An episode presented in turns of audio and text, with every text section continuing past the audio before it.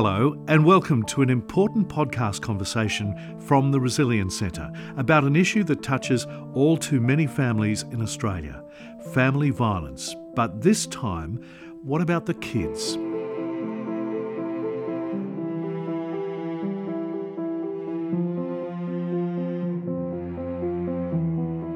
I'm Lee Hatcher. In all the very welcome recent focus on family violence, not much is often said about the kids who live day in, day out in this climate of fear. This is the first of two conversations with Davide Di Pietro, family clinic principal therapist at the Resilience Centre, and psychologist Deanna Costa. In this podcast, we discuss how do you talk to kids about family violence, and in part two, what we can do to help. David Deanna, welcome. Great to see you. Thank you, Lee. So you two are a bit of a dynamic duo here at the Resilience Centre. well, uh, it feels like it. It's, it feels like a bit of a moment for us talking to you today, Lee. It's um, yeah. great to have you both here. Yeah, Thank you. Good.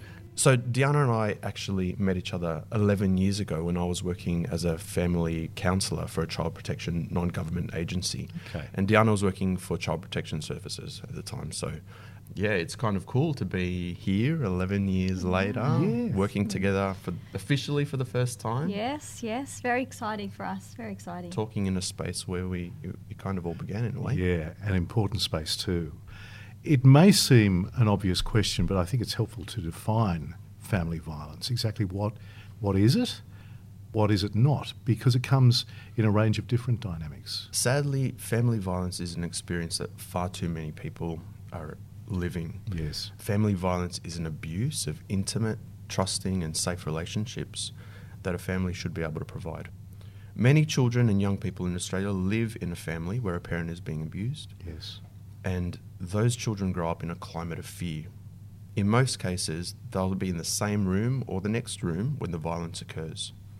And the violence doesn't need to be ongoing in order to impact children. That's interesting we often think about violence as being physical, but I hope by now we know that it encompasses so much more. Yes. So family violence can be more than physical abuse. In what way, David? There are lots of different types of abuse. Verbal is one, uh, and that's the screaming, the shouting, the name calling. And psychological abuse and emotional abuse are two terms that often get used interchangeably, mm. but they are very different. Okay. And psychological abuse is about creating fear. So it can be behaviors such as driving dangerously or uh, possessing weapons, angry looks, destroying properties, or hurting pets. Whereas emotional abuse is more the blaming and undermining self esteem and self worth. It's interesting that distinction. As well as those, there's financial abuse, sexual abuse, spiritual and religious abuse, reproductive abuse, and image based abuse. So, take us through, Deanna, the range of impacts on kids, the things that parents should probably be on the lookout for, often very physical impacts. They can range quite a lot, and it depends on the age of the child as well. And no, not just physical. We can no. we often see a lot of tummy complaints with kids that have experienced domestic violence, headaches, uh, waking during the night, um, wanting comfort of the comfort of a nightlight at night, for example, feeling sick, not wanting to eat, in general having sleep issues or sleeping badly, nightmares, and wetting the bed.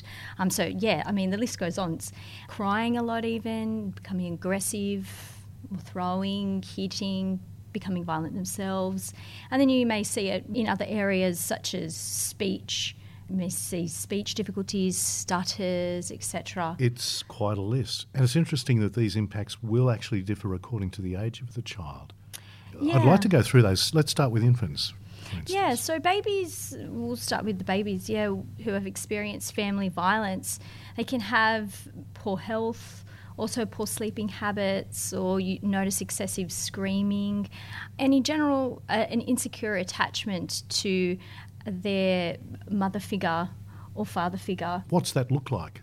That might mean that upon departing from their parents, they might seem overly distressed or concerned, you know, not feeling safe to venture out and explore the world. Parents may find it difficult to settle them even when they're just there and cuddling them. They don't uh, comfort easily. Developmental evidence suggests that children begin to learn the importance of emotions from communication and regulation in their first year of life. They look for cues in their caregiver in order to recognise the appropriate emotion. So we're learning that. We're learning that from our parents. So, what about toddlers? That's infants. Yeah, research has shown that by the age of about two, kids are learning how to express their emotions. So, toddlers will learn how to express their feelings from others in the family. Verbal anger, causes distress in toddlers. And when verbal anger is accompanied by physical attacks, children will be more affected. So, yes. when there's that combination there, when children are exposed to verbal and physical violence, their sense of security is affected in much more of a rehearsed manner than when they were infants or babies. Okay. These are little people that are looking to the adults to recognise appropriate emotions. And they're looking for the whole picture not just the words. Once I worked with a family where a young boy had witnessed significant physical violence between his parents, uh, mainly perpetrated by the father. Upon meeting with me for the first time, this little boy fused himself behind his mum's legs. Wow. Mm. He peeked up briefly and they locked a gaze, just momentarily, but it was enough. And despite all of the reassurance that the mother could provide, this little boy seemed to bury himself even deeper and deeper into the back of her legs. Wow. How old would he have been, David? He was five or six, I think, at okay. the time. Mm. Over the course of working with this family, I learned that it was actually very difficult for the mother to attend on that first day as she was struggling with her own anxieties about meeting me. I'm sure. Yeah, about talking about her experiences and with a man. It seemed like it didn't matter so much the words that the mother was using that day uh, with that little boy to try and pacify him. Yeah. And I can only begin to imagine how distressing this is for a parent also caught up in the midst of family violence to also see a range of really quite troubling impacts on their child separate from the violence. Yeah, that's right. Toddlers who experience violence become more distressed and react with aggression to other kids. You know, kids can become severely shy, you know, really withdrawn, uh, low self esteem, you know, not wanting vent- to venture out, not wanting to play with the other kids, frequently complain of feeling sick or ill and just struggling to interact with their peers at school. We often see kids who have experienced domestic violence presenting with a lot of social problems like biting or hitting, arguing. Okay. Clinginess and anxiety, soiling and toileting issues, and the trouble sleeping. So, yeah, that stuff that I mentioned earlier. Yeah. Kids at this age, they interpret most events in relation to themselves, so that's how they understand the world. They see themselves as the cause of the anger they don't have that cognitive ability there to, to take into account the whole situation. So what we see is they're, they're often blaming what's going on between the adults on themselves. What a terrible burden to bear. Yeah. What about kids of primary school age? Are there different dynamics there? Children of this age often develop learning difficulties, yes. resulting in poor academic performance, not wanting to go to school, you know, really reluctant to go to school, and difficulties in concentration.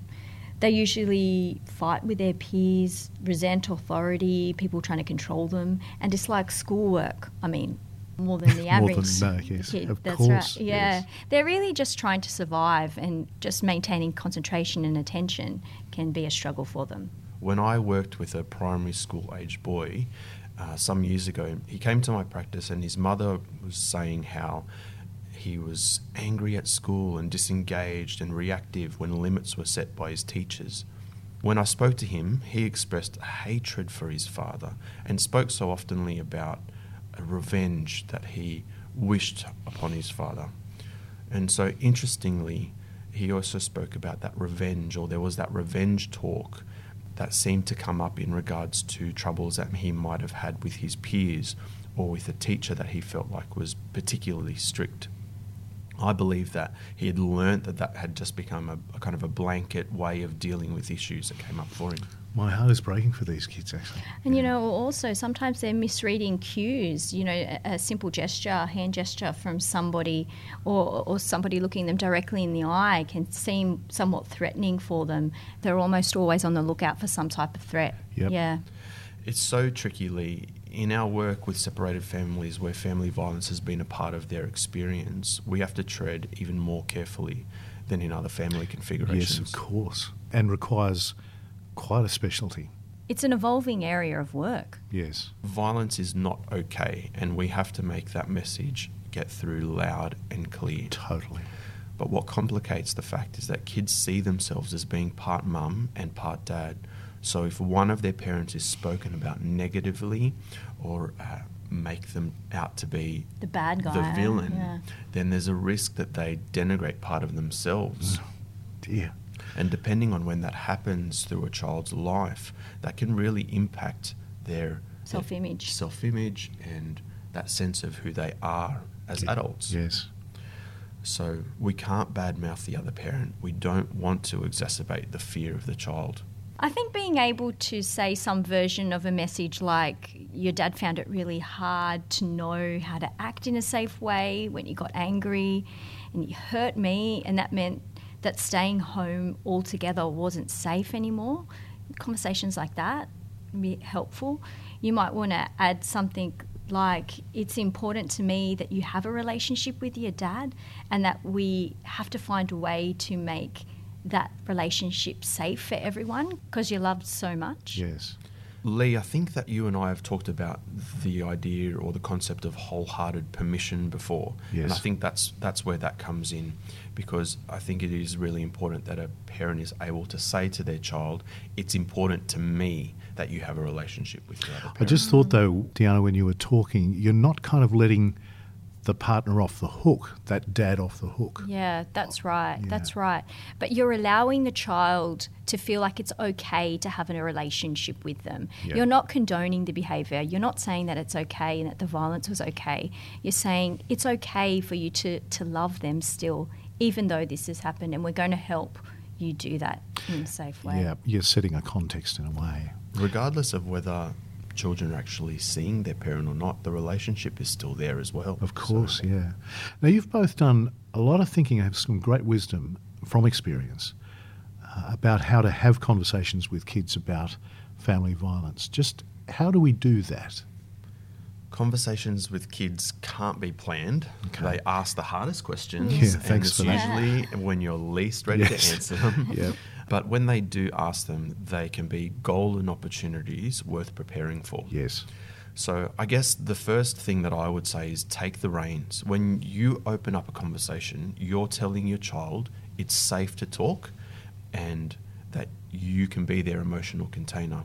So saying something like, I know that this has been part of our experience and do you want to talk about it? Mm. Now you might get just a verbal diarrhea kind of offload. Or a brush off. Yeah, or you might just get That's a right, no, yeah. I'm fine. Yep. And if you get the no, I'm fine, then that's fine. Yeah, that's okay. good. And it might be helpful then to say, okay, well, i- at any time if you feel like you want to talk about it, then I'm here, and I'll probably end up checking and asking you again. It might be helpful though to have those words planned for those opportunities when they do present themselves, so you kind of don't find yourself off guard Yep. when they come up, and and don't say, "Oh no, I shouldn't have said it that way," Yes. or "I could have said that better," or you know, just so you're prepared because you don't know when it's going to come up, Yes. and just to inject messages of support, like I care for you and I will listen to you, and you are loved, so that they understand no matter what you say, no no matter how you understand the situation. I love you. There's still I an love you. We're Yeah. here. Yeah. Yeah. Let your child know that it's always okay to ask questions. Totally. If you're not ready to answer the questions, that's okay too. And maybe saying something like, that's really important. That's a great question or a really important question. I need to think about that. Can you give me some time? And maybe we can talk about it again. And make sure you get back to it Yeah. after that Definitely. time. Yeah, yes. yeah. Yep, yep. Talking to your children in a way that's appropriate for their ages is super important. So let's not talk about adult concerns. Let's not use adult words.